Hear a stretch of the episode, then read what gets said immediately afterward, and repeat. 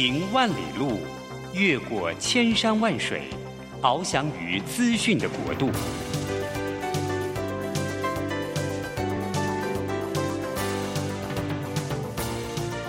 以全方位的视野，飞向更高更远的目标。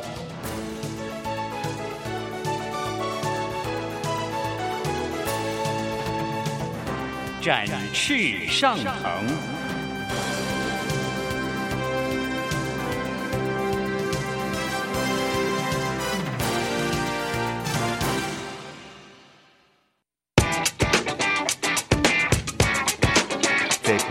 变的时代中，让我们学习用新思维、新眼光掌握新趋势，给自己一个看得见的未来。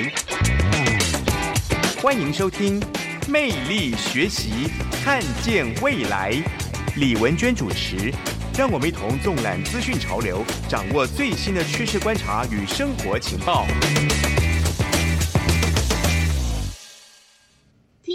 安，欢迎准时锁定《魅力学习，看见未来》节目，我是主持人文娟。我们谈到未来哦，有人形容呢，未来会是一个银闪闪的未来，特别在台湾，因为二零二五年呢，台湾就将进入超高龄社会，每五个人就有一位是六十五岁以上的长者。当全台湾都变老了，可是我们又都没有老的经验，到底会是一个怎样的未来呢？今天文娟非常开心啊，我们邀请到我们台北市富华长青多元服务中心的黄冠平主任哈，那呃，请主任跟我们一起来聊一聊哈，就是首先先请主任跟我们大家道个早安吧。大家早安，我是冠平。是，其实冠平主任呢非常年轻哦，而且嗯。可以说投入现在我们讲服务这些长辈的这个富华长青多元服务中心，大概是什么样的机缘？你投入这个行业，是不是可以请主任先介绍一下您的学经历？好，大家好，我是冠平，那我是东吴大学社工系毕业的，那蛮特别的，在社工这个领域，它会分，比如说儿童、青少年啊，那但是我以前为什么会选择老人呢？因为我以前十九岁的时候就长得跟现在一样老了。然后就被同学嘲笑，那你要不要来做老人的工作啊？可是其实冠平现在看起来蛮年轻的，你的意思是你那个老起来等的意思吗？没有错，没有错，没有错。所以当时候其实因为我们都必须要呃大三要所要要实习，那也是因为同学这样嘲笑，加上我以前是一个成绩不好的学生，所以我就不能选到比较想要去的政府部门去实习。那在这实习的过程中，我就遇到了我到台南去实习。那就遇到了很多的呃乡亲，其实他们很照顾我，我就觉得感受到很多的温暖。然后在那个时候，我刚好遇到一件事情，是我自己的爷爷奶奶在实习的时候接连啊因为呃跌倒，然后发生了一些意外。那后来过了很久才知道，原来他们得了老人失智症，只是不晓得，所以也很快的在那一两年，他们都接连过世。那我自己一直思考是说。是不是我没有机会跟我的爷爷奶奶相处？那他们的过世代表我要在老人照顾这一块从事更多的一个服务。所以我从出社会开始到现在将近二十年，我就是在目前政府的所谓的长照服务、居家式、社区式、机构式一路开始工作。那也从呃专业人员、社工，然后慢慢到现在这个单位的主任。是因为我们刚刚谈到这个。台北市富华长青多元服务中心是一个很特别的点。那呃，我请主任自己形容一下好了。它的位置呢，就在南京复兴捷运站的一号出口哈。然后你就会走啊走啊，你就会看到那个富邦大楼嘛。再过去，你就会看到一个很漂亮的房子，好像有一些偶像剧还是电影有在那边取景，对不对？像一个那个 dream house 哎，像个童话世界这样子的外形。可是你走进去一看，才发现，哎，它是一个。呃，结合了很为什么叫多元？就是呃，包括一些日照啊，或者是这个咖啡馆啊，还有好多好多的设施，是不是？请冠平主任自己介绍一下您这个呃长青多元服务中心特别的地方。这个地方呢很妙，它原本哦，因为政府部门都很喜欢叫乐活，所以它以前叫做富华长青乐活中心，然后后来他们改名叫富华长青多元服务中心。那因为加了这个多元之后，我们本来觉得只是改名字，可是没想到它真的结合了很多的东西。那这个按这个地方它蛮特别，是呃政府就是要因应台湾的一个高龄化，那主要是他找要找个地方，所以他当时就是在看到底哪一个地方可以做这个设施。后来就看到了这个地方，民国五十三年的税捐稽征处的公务员宿舍，那他闲置了很久，所以他就决定把它做一个整修。整修完之后焕然一新，然后就交给我们来经营。所以这个地方很特别，是它是一个旧的宿舍，所以它就是扁扁长形一到四楼的大楼。那它的它里面就会做做健康长辈，那个叫社区关怀据点。可以办一些课程，可以办老人共餐，那也鼓励长辈成为你的职工。那它的二楼跟三楼就是大家可能有听过的老人的日间照顾中心。那很特别是在这个过程中，因为我们想要跟社区场景做一点结合。那因为我们富华里很多呃那个富华公园，它就是有种一些咖啡树嘛，每年都很多的这样的一个呃就是就是会有活动办理。我就想说，哎，结合这个社区的活动，我们就想说把咖啡馆也融入到我们里面。所以本来给它命名叫做这个好时光咖啡馆，那后来台湾有一个做照顾者的团体叫做家庭照顾者关怀总会嘛，他没有在倡导一些所谓家庭照顾者的一些压力然后等等的倡议，那想说可不可以进来一起结合，所以这个点原本一楼做老人共餐，就把照顾咖啡馆把它搬进来了，然后我们的二楼跟三楼的日照中心的话，就是我自己多年来的经验，我用家的一个包装，那以前是公务员宿舍嘛。所以里面有四个的照顾单元，我就把它命名成风雅客厅跟书房，因为想成是以前的公务人员，他们很努力，所以他们会读书，然后会有接待客厅的地方。那三楼想说比较呃市政长辈要让比较偏向日式禅风，所以会有个日式的一个客厅跟一个泡茶区。那四楼的话就是三间的一个教室。那顶楼比较特别是啊，因为我们觉得顶楼不要拿来晒什么棉被了，那我们那时候也比较调皮，所以我们就是。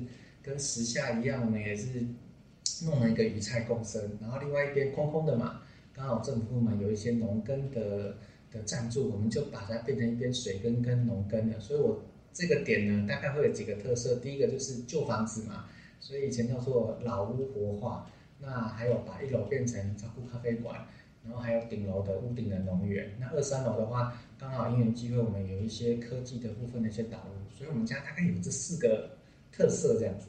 是，所以为什么文娟说这个点哈，其实我们说真的是在天龙国的精华区哈，因为你们旁边就是富邦大楼哎，还有一个通道就可以到这个渣打，对不对？大银行哈，就是感觉是一个金闪闪的地方哈，但是是一个荧光经济学，可以说是一个橱窗吧，就是因为我们可以看见你们的 slogan 是跟您共创一个健康、活力、自主、尊严的老人生活哈，老年生活，而且。呃，其实应该这样讲好了，日照中心对大部分台湾人来讲还是一个比较新的概念哈，因为以前台湾人都觉得老了嘛，那要么就是诶宅在家里哈，不然就是这个到这个机构式的这个养老中心啊，然后大家都会觉得哎呀好像有点可怜，但是现在哎政府有新的这个长照二点零啊，或者说有一些新的政策，那所以。其实，在这么精华区中的精华区的这个富华长青多元服务中心，当然就会成为媒体的焦点哈。所以我们刚刚看到，呃，有那个咖啡厅啊，然后又有这个呃日照中心，然后还有这个教室哈，然后顶楼还是这个农园，鱼菜共生。其实文娟刚刚去参观过，真的觉得很漂亮的地方，然后里面有非常多我们。冠廷主任的心血哈，那所以我们先请教一下，就是疫情对你们的影响怎么样？其实疫情对我们的影响哦，呃，大概从去年的五月中下旬，因为那时候台湾进入了三级嘛，所以我们的日间照顾中心的长辈就突然不能来了。那不能来的话，就代表是我们完全没有政府的照顾费的一个收入。那工作人就很为难，到底要不要休息？然后。原本的日照中心的长辈要怎么提供服务？所以那时候我们大概会面临一个挑战，是马上要去沟通我们的高层，是说可不可以让员工他还有一个收入，继续稳定。然后另外是我们要想象，是我们的长辈没有来的话，家属照顾其实会有一个压力。所以那时候我们也跟蛮多日照单位有共识，是我们会固定开每天开一个时间，那我们工作人员会请家属他们用手机啊，或者是平板啊、笔电开一个镜头，我们跟镜头前面的长辈带带活动，然后就那一个小时，然后让长辈他的注意力可以在我们身上动一动，让家属可以在那一个小时可以舒压。那那时候还有做一件事情是，本来有结合一些所谓的那个心理智商所，会不会有些家属压力比较大，需要谈一谈？可是其实家属对于心理智商，他觉得不用了，你只要看什么时候可以赶快恢复，让我长辈可以赶快来。所以那时候比较大的挑战就是我们当然没有收入，跟家属要怎么照顾长辈。那也撑了两个半月，后来才是各个团体的倡议，所以我们才在八月份开始，哎，就八月二号开始恢复了服务。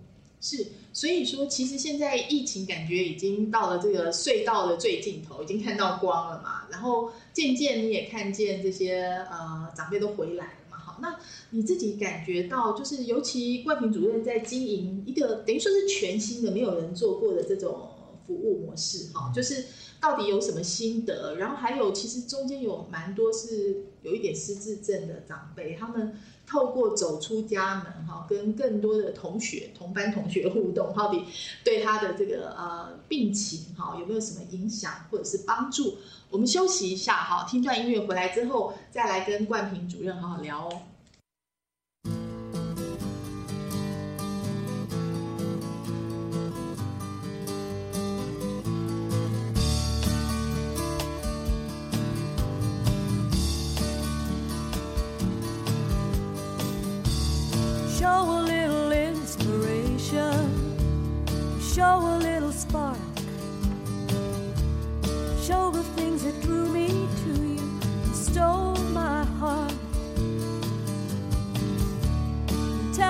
Something I don't know instead of everything I do. And look at me as if I mean something to you. Our hearts are beating while we sleep, but while we're wide awake, we know the world won't stop and actions speak louder. Listen to your heart and what your heart might say. Everything we got, we got the hard way.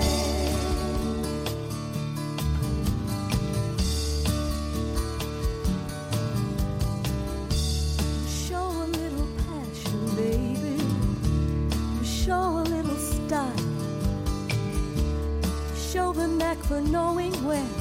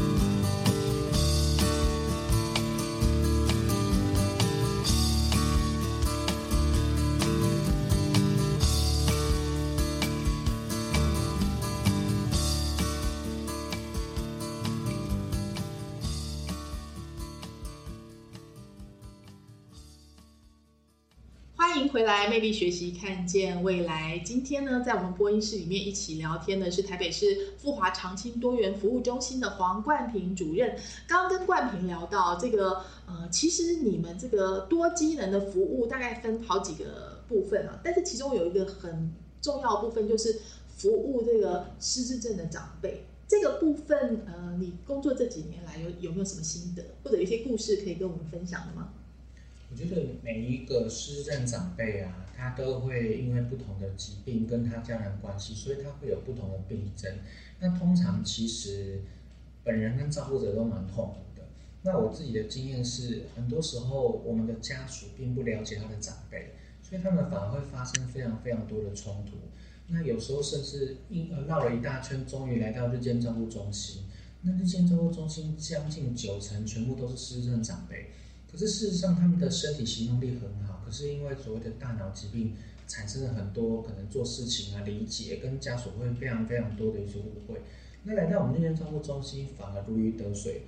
怎么样说如鱼得水？因为我们透过我们做这一行，我们要学习很多理解他的状况，我们反而会发觉是很多时候他的状况是因为照顾者不理解，所以跟他产生了非常非常多的冲突。那甚至是不认为他的状况是疾病，而就想说他是不是故意要去弄他去翻旧账。所以我觉得我在这一块蛮大的一个挑战跟工作，就是我要怎么让照顾者去理解他的妈妈、他的爸爸或者他先生太太的状况，然后让他们可以取得生活照顾的一个平衡点。是，所以就是呃，你们的服务对象有资格嘛，对不对？他是呃必须要居住在台北市，对六十五岁以上。然后失，你刚刚为什么说有九成左右是失智啊？这个比例比我想象中间要高诶。嗯，因为失智症的长辈，其实如果没有受过训练，他真的不知道怎么跟他互动，然后会对他的很多的状况会产生就是生气，然后去谩骂他。那在食物上，今天会造成他更多的生气被报仇。那是那日照中心，其实在呃我们的照顾来讲，因为失能长辈他可能有很多选择，居家服务或者是移工或是其他服务，因为他可能头脑是清楚的。可是失智长辈他会有很多的脑部退化，所以他错误理解，所以变成是跟家庭会非常非常多的一个冲突。所以有时候来这间照顾中心，他的挑战是什么？他来了之后可以跟家属稍微刚好分开。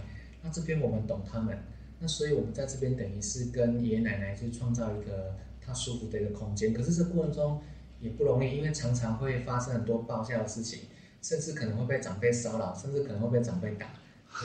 真的吗？有没有一些故事可以讲一下？嗯，我之前遇遇到的一个经验是蛮特别，是呃，因为我们每一次都会有长辈，那我会邀请他们来我们中心嘛。那旧的长辈看到我带新的长辈，就知道，哎，有新的长辈有新同学来了，嗯，对，然后我有一次印象中，就是这个奶奶很特别，是她的疾病症状是她会对异性很好奇，所以他看到我带新爷爷进来之后啊，那奶奶脚没有力气哦，他马上很快一个箭步就站起来了，而且他戴个眼镜，突然还推了一下眼镜，感觉好像对准目标一样，然后就慢慢的移动坐到爷爷的旁边。那因为我们要创造一个好的沟通平台啊，最后他们都是可能中部人哦，你哪里你哪里，那奶奶的手就有点奇怪，就开始摸爷爷的肚子。他说：“你的肚子怎么这么大？”然后我在旁边就很紧张，惨了，会不会发生什么怪怪的一个事情？我很怕他手不小心滑下去这样子，所以我就我我我后来还做了一件事情，就是爷爷没有很多，我要把他们怎么样召集在一个小房间，我要跟他们讲说这个奶奶比较特别，请你们小心。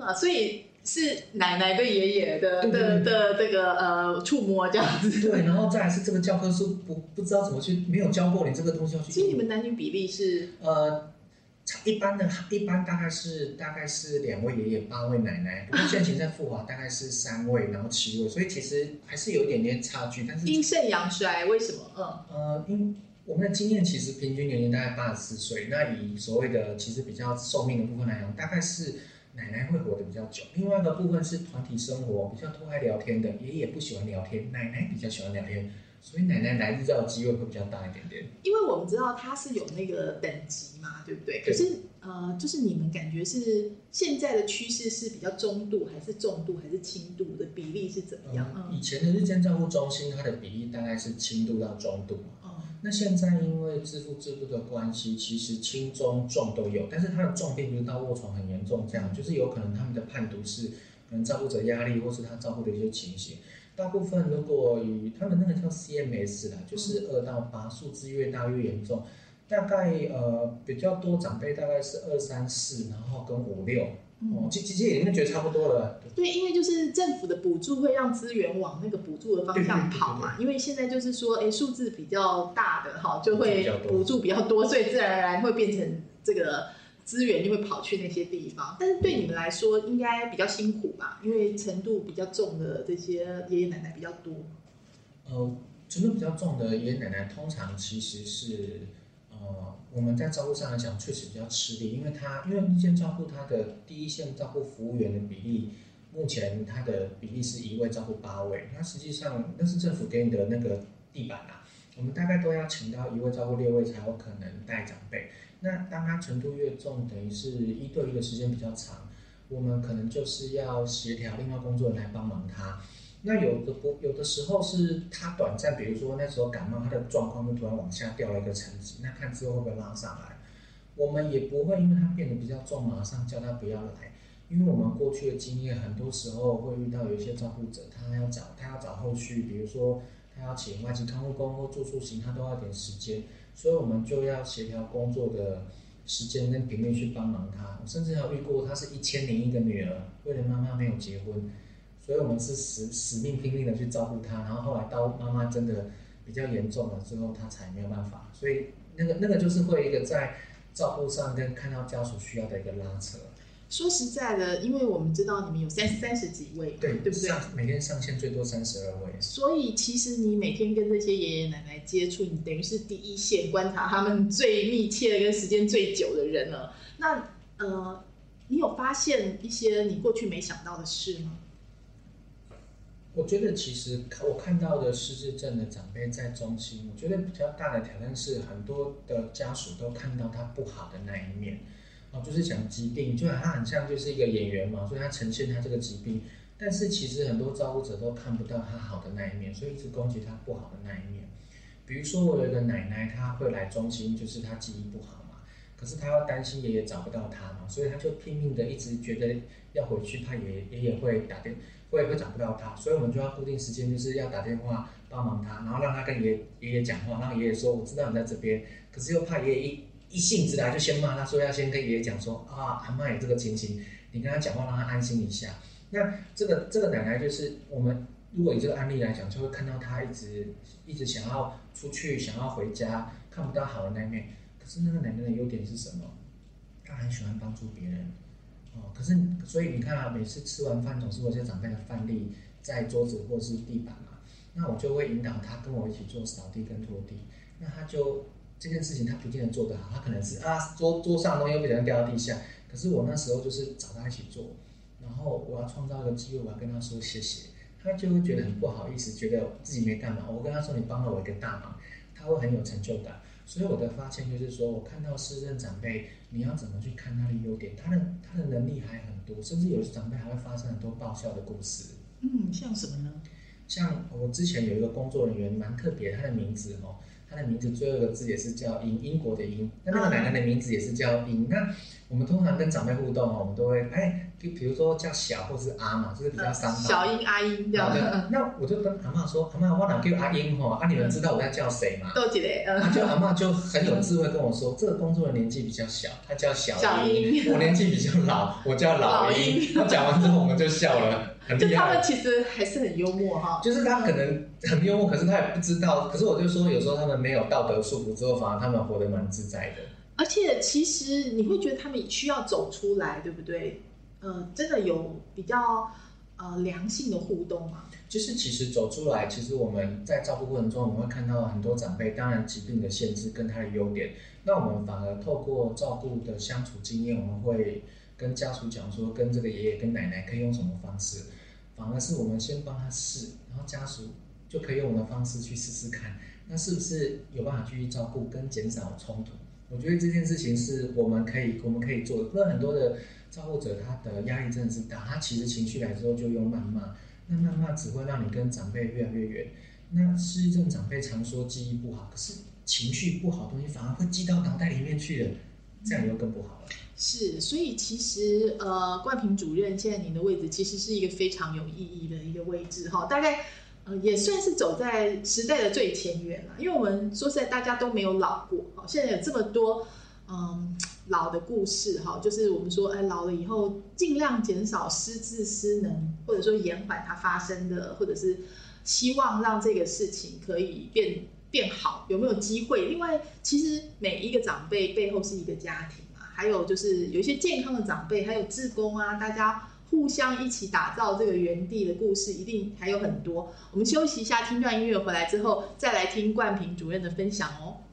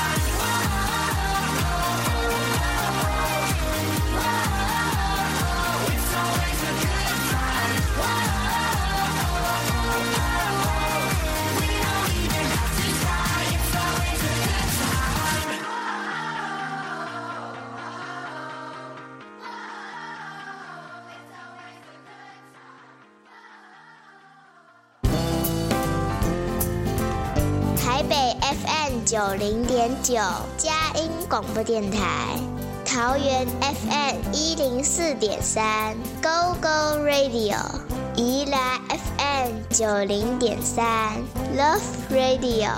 这里是佳音 Love 联播网，精彩节目，欢迎继续收听。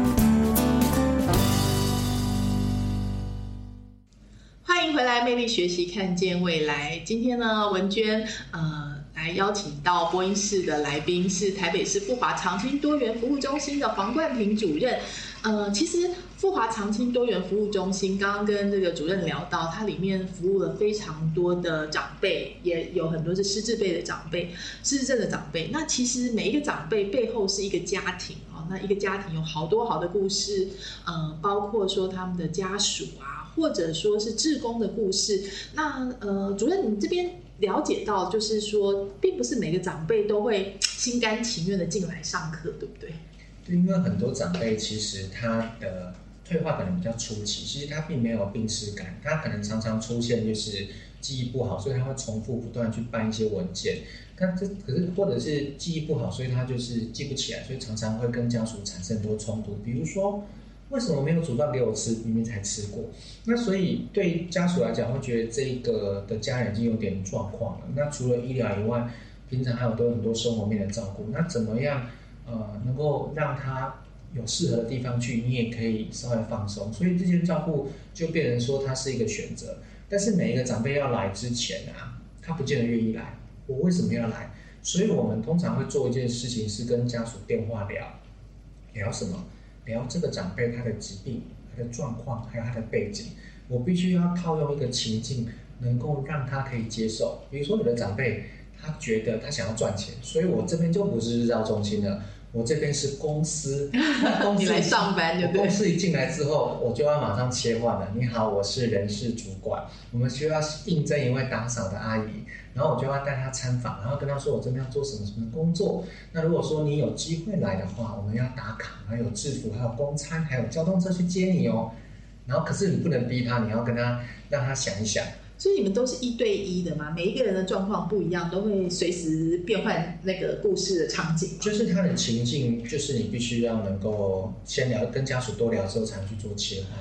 因为我们知道他还是集体嘛，就是一个班一个班的，那就是因为感觉上也会有一些冲突，跟同班同学，对不对？对那你们怎么办啊？嗯，呃，其实就像刚刚讲，先进来的长辈，我们会了解他的背景嘛，所以你要赋予他一个角色，比如说他会他的角色，他是以为是打扫的阿姨，嗯那我一样让他参加团体活动，可是在这边我要做，比如说吃完饭的打餐，我就会邀请那个长辈跟我一起做这件事情。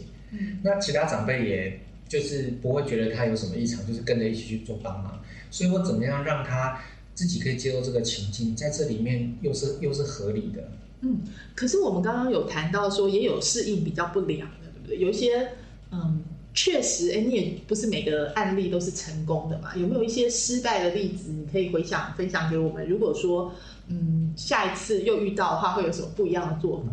我这边分享一个案例哦，这是一个这个爷爷，他以前是陆军的这个士官长嘛。那他一来到这个单位的时候，就是他就跟他的儿子跟我说，这里是军营。那我就说啊，怎么看这日照中心怎么看都不像军营。那因为男生我们在部队服役过嘛，我就马上跟他说是。呃，报告士官长，我是这里的辅导长，那护理员是护理官，那每一个照顾服务员就是排长，主任是连长。哦，他刚开始很高兴，就是跟每一个长，他认为的长就是这个经理这样子。但过了三天就不来了。那我后来了解，啊，为什么他不是来的好好的？后来他儿子说，就是说，因为他觉得他是士官，那我们都是军官，他觉得自己阶级太低了，所以他就不想要来了。太不快乐了，这样。下次你要跟他说，我们都是你的兵，他可能就会比较开心，这样。我这第一次遇到，我也没有想到会是这样子。所以其实呃，长辈的状况会这样起起伏伏，是不是？有时候好，有时候不好。那所以呃，你们都是越来越有经验，所以说这些也是很有意义的累积吧。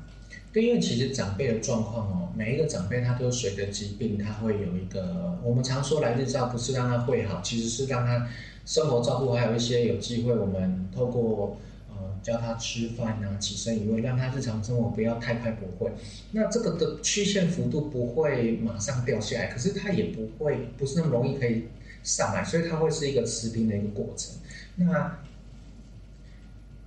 对，因为其实我们了解到，其实我们也看到很多电影嘛，像那个安东尼霍普金斯的那个父亲哈，你应该看了很有感觉吧？就是他常常那个病逝感会突然没有，然后突然就是时空这样子跳跃，你们也常常遇到这样子的情况，呃那个通常会是比较中重度的长辈，会跳一些情境变来变去。但是是不是像那个电影里面演的部分，就是他那么他那么严重？我我们遇到也会有类似，但是不会那么严重。像我有次遇到个奶奶，她就跟我说，她其实要找她小孩，她说你有看到弟弟不？我说哦，弟弟去上班了。我说哟，弟弟他细汉都需要上班了。那我就马上，我就不太知道现在情境是怎样，所以常常会发生这种乌龙。但是因为平常跟他相处久了，他知道我是关心他的人，他就不一定会呃有很大的情绪起伏啦。这个可能就会是一个优势，这样子。是呃，而且我觉得你们有个特色，就是因为你们是多元服务嘛，就是一楼有咖啡厅啊、共餐餐厅啊，有教室。其实呃，对于家属来说，他们也有一个地方可以待着嘛。然后，所以呃，你觉得这样子的组成有什么特色吗？呃，我觉得这个组成当初其实它是一个意外嘛，因为很多机缘巧合在一起。那呃，因为一楼本来就是做长辈的共餐，那因为有机会变成了咖啡馆。那我也遇过一个部分蛮特别，是呃，这这是一个家庭，就是爷爷他就跟奶奶一起来，跟跟女儿。那奶奶就是失智症患者，会来我们日照中心上课，然后爷爷跟着一起来，他就去我们的四楼据点上课。那女儿做什么呢？女儿就很高兴在一楼的咖啡馆喝咖啡放松，然后等到两个下课，啊，这样就三个人都有不同的开心的地就刚好方。各取所需。是，其实我们知道很多照顾者，尤其是家庭照顾者是很辛苦的。通常哦，假设你是三明治族群哈，你可能哎这里有人帮忙照顾，至少我可以去上班嘛，我可以照顾不离职。还有很多的情况是，可能这个家庭有好几个兄弟姐妹，然后你是被指派来照顾的那个，压力是很大的。大家通常以为，照顾的那一个其实是最辛苦的，因为所有的压力在你身上，而且所有的指责也在你身上，甚至连爸爸妈妈比较常摩擦的也是你。你们应该也看到很多的例子，对不对？对我们其实如果是通常就是，当然我们在进来过程中不会只有主要照顾者带长辈来，有时候其他家属会跟着一起来啊。那当然我们对很多后续照顾的一个配合，都会跟主要家属做很多的联系。那有时候会遇到是其他家属他也不是那么了解，那我们有时候会做一件事情是，啊、中心一段时间我们会办家属团体，我们会邀请他们一起来。那有时候来的那个角色其实不是，呃，我我们来的角色会是让其他的照顾者知道真实照顾到底是怎么样，然后再是透过另外一个角度让他们知道是说，妈妈在家里跟在中心是两个不同的状况，所以我们可以怎么样做一些呃让妈妈舒服，让你也照顾者更舒服的部分，所以也是教其他家属是，万一真的是你听到妈妈在指责你这个同住的女儿不好的时候，那通常那不是事实的机会会比较大。不，然后因为有时候他们不懂嘛，有时候不懂疾病这个部分，他们就马上先入为主，然后就无尽的争吵。所以我们反而在这件事情上，我们就是当一个润滑剂，包括照顾者跟长辈本身，其实更常发生冲突，那这更常常要送医啊。嗯，所以其实我觉得这真的是一个很有意义的工作啊，因为我们也知道现在政府的政策也是要辅佐辅导很多新的日照中心的成立嘛。那其实台北市富华长青多元服务中心算是走在时代的很前面哈，所以未来如果有人想要投入这个产业哈，到底要注意些什么？另外，我们刚刚也聊到，其实冠平主任也是很虔诚的基督徒，哈，就是，哎，你是怎么样这个接到这个呼召，觉得这个工作就是你要做的事情，哈。我们休息一下，听段音乐，回来之后再跟冠平好好聊。All right, Dad, you ready? Hold on, hold on. Sa-re-ga. Okay, ready. Ami, you ready? Ready. Great. Let's kick it.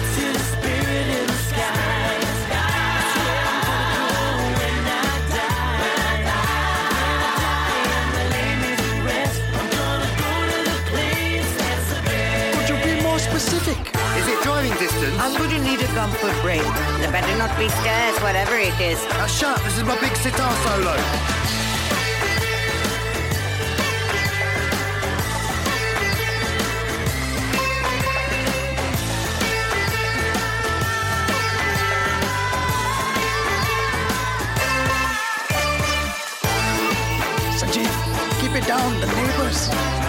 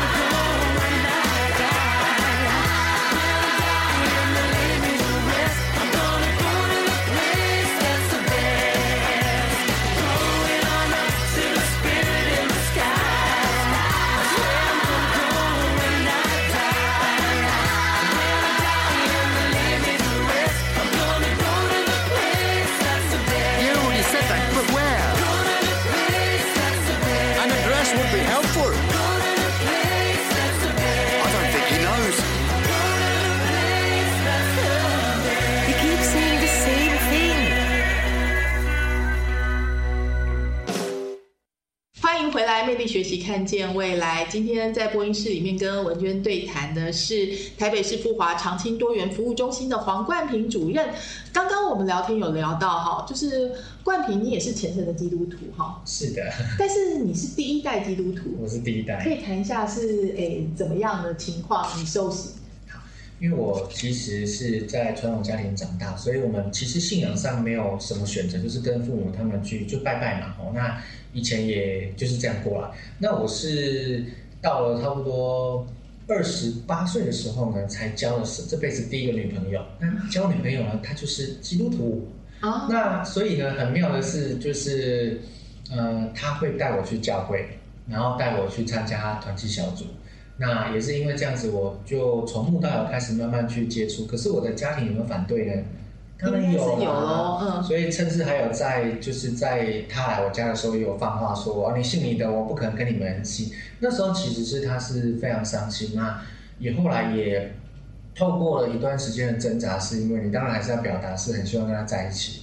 那后来其实我有点是不太懂我的父母啦。嗯那当然后来我们有点年纪之后，其实他们也知道啊，因为刚好我还有一位姨丈也是弟兄嘛，就帮忙旁边敲边鼓，就说啊这个，那他们也好没有，他们担心的只是说自己。就是过世没办法有人去去去上香这样子，那也是因为这样过程中，我就是慢慢接触到信仰，然后呃，也觉得其实呃，上帝信仰这件事跟我以前想的不一样，因为我以前遇到很多来我单位做志工，也是会有比如说约书亚团契或基督教小组啊，他们跟我传道，我都非常的就噔噔就就是排斥这样子。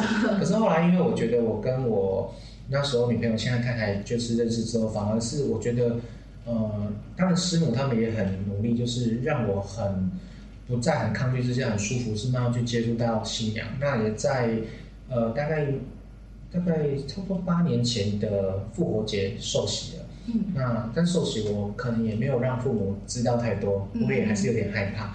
不过大概在那时候，后来再过两年，那三十二岁快三十三岁就结婚了嘛。那当然就是父母去提亲，他们也某程度也不太好啦，有点不得不接受嘛。就是已经先斩后奏了这样子。对对对对，那后来其实也是这辈子他们第一次进到教会，是我们在教会的结婚礼拜嘛。是，对。那所以说，其实你自己也有一些经历嘛，对不对？尤其现在你从事的这个对老人家非常好的职业，是不是也感觉是呼召呢？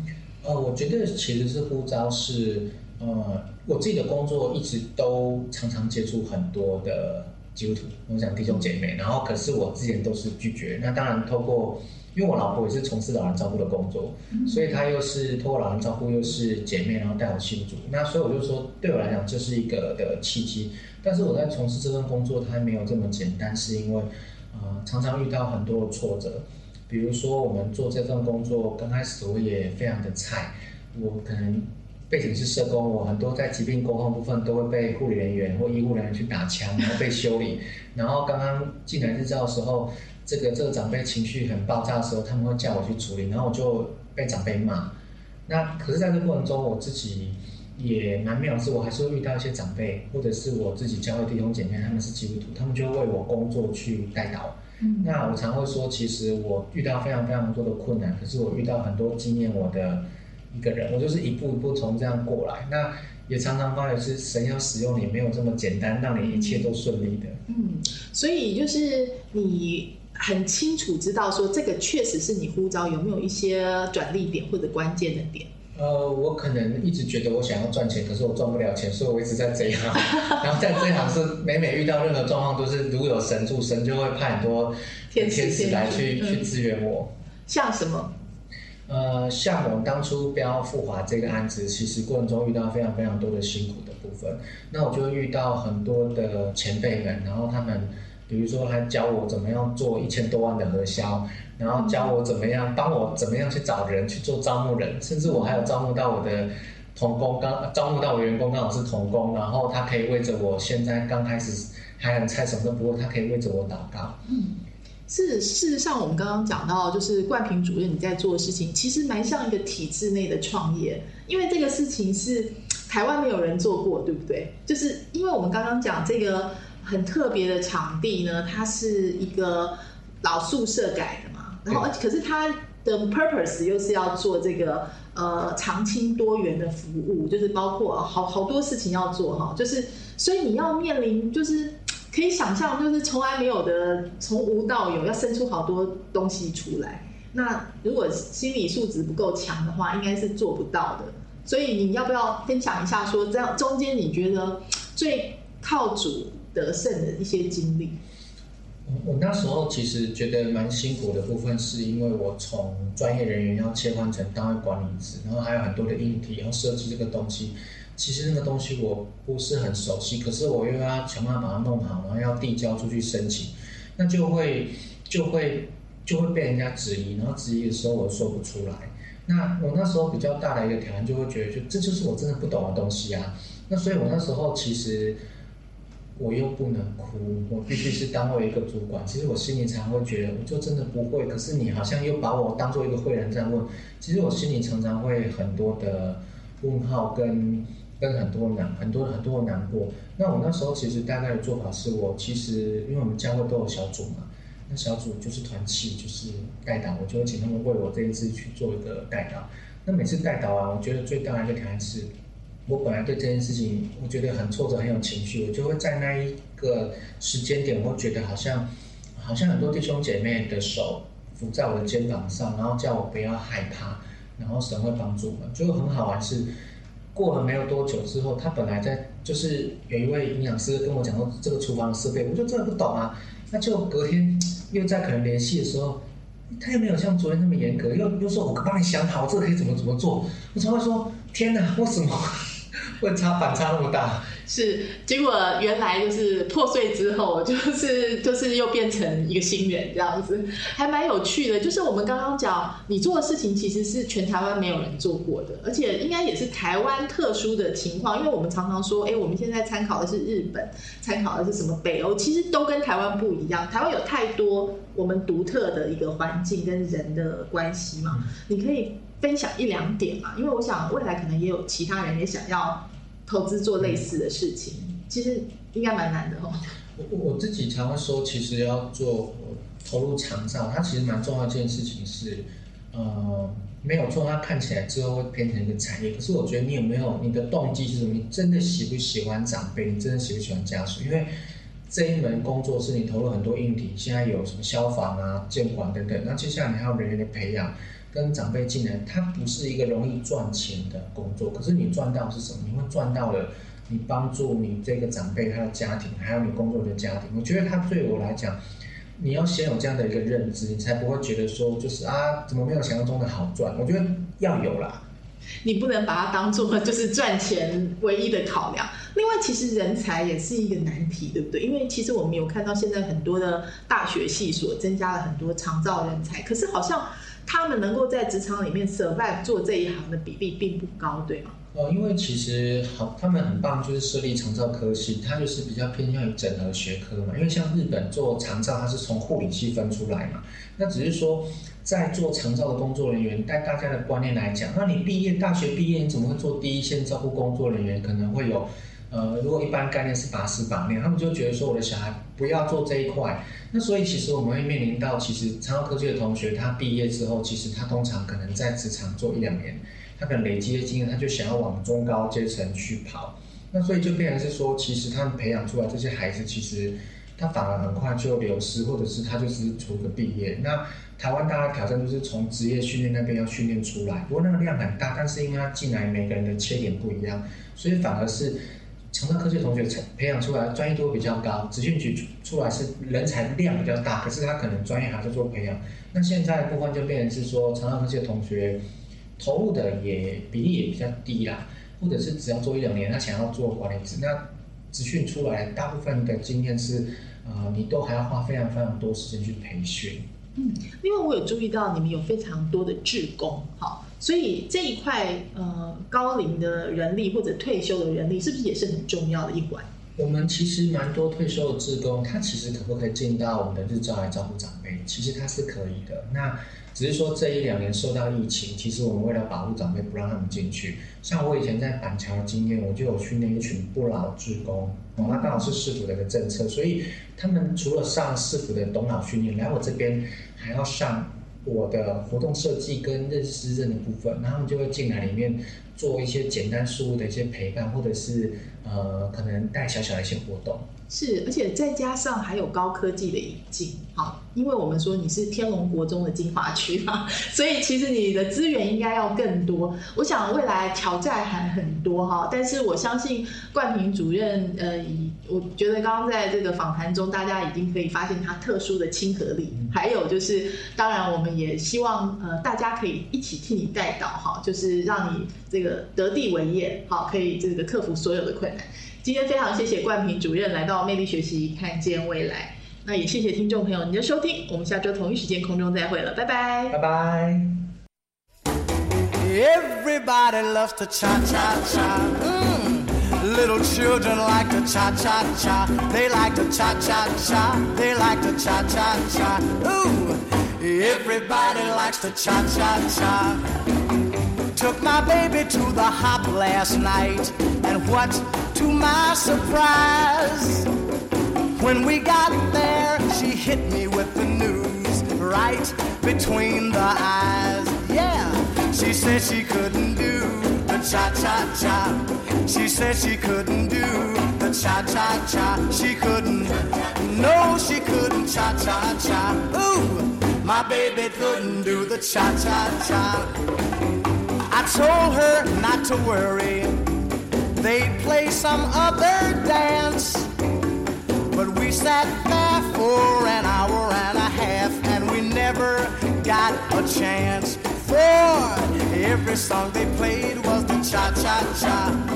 Every song they played was the cha cha cha. Tom Dooley, T for two, cha cha cha. Ooh, every number was the cha cha cha. I told her not to worry. There's only one thing we can do. Baby, if you let me take you by the hand, I'm gonna teach this dance to you. Then I taught her one, two, ooh, one, two, and up now, baby, and back now. That's right, turn now. All right, let's cross now. Ooh, I taught my baby how to cha cha cha. We kept on dancing. And was I surprised? For you see, after we practiced for a little while, she was doing it better than me. Now my baby loves to do the cha cha cha. Ooh, she loves to do the cha cha cha. She likes her. Ooh, she likes the cha cha cha. Ooh. Everybody likes the cha cha cha. They do it one, two. All right, one, up now. All right, back now. All right, baby, let's cross now. Mm, and turn now.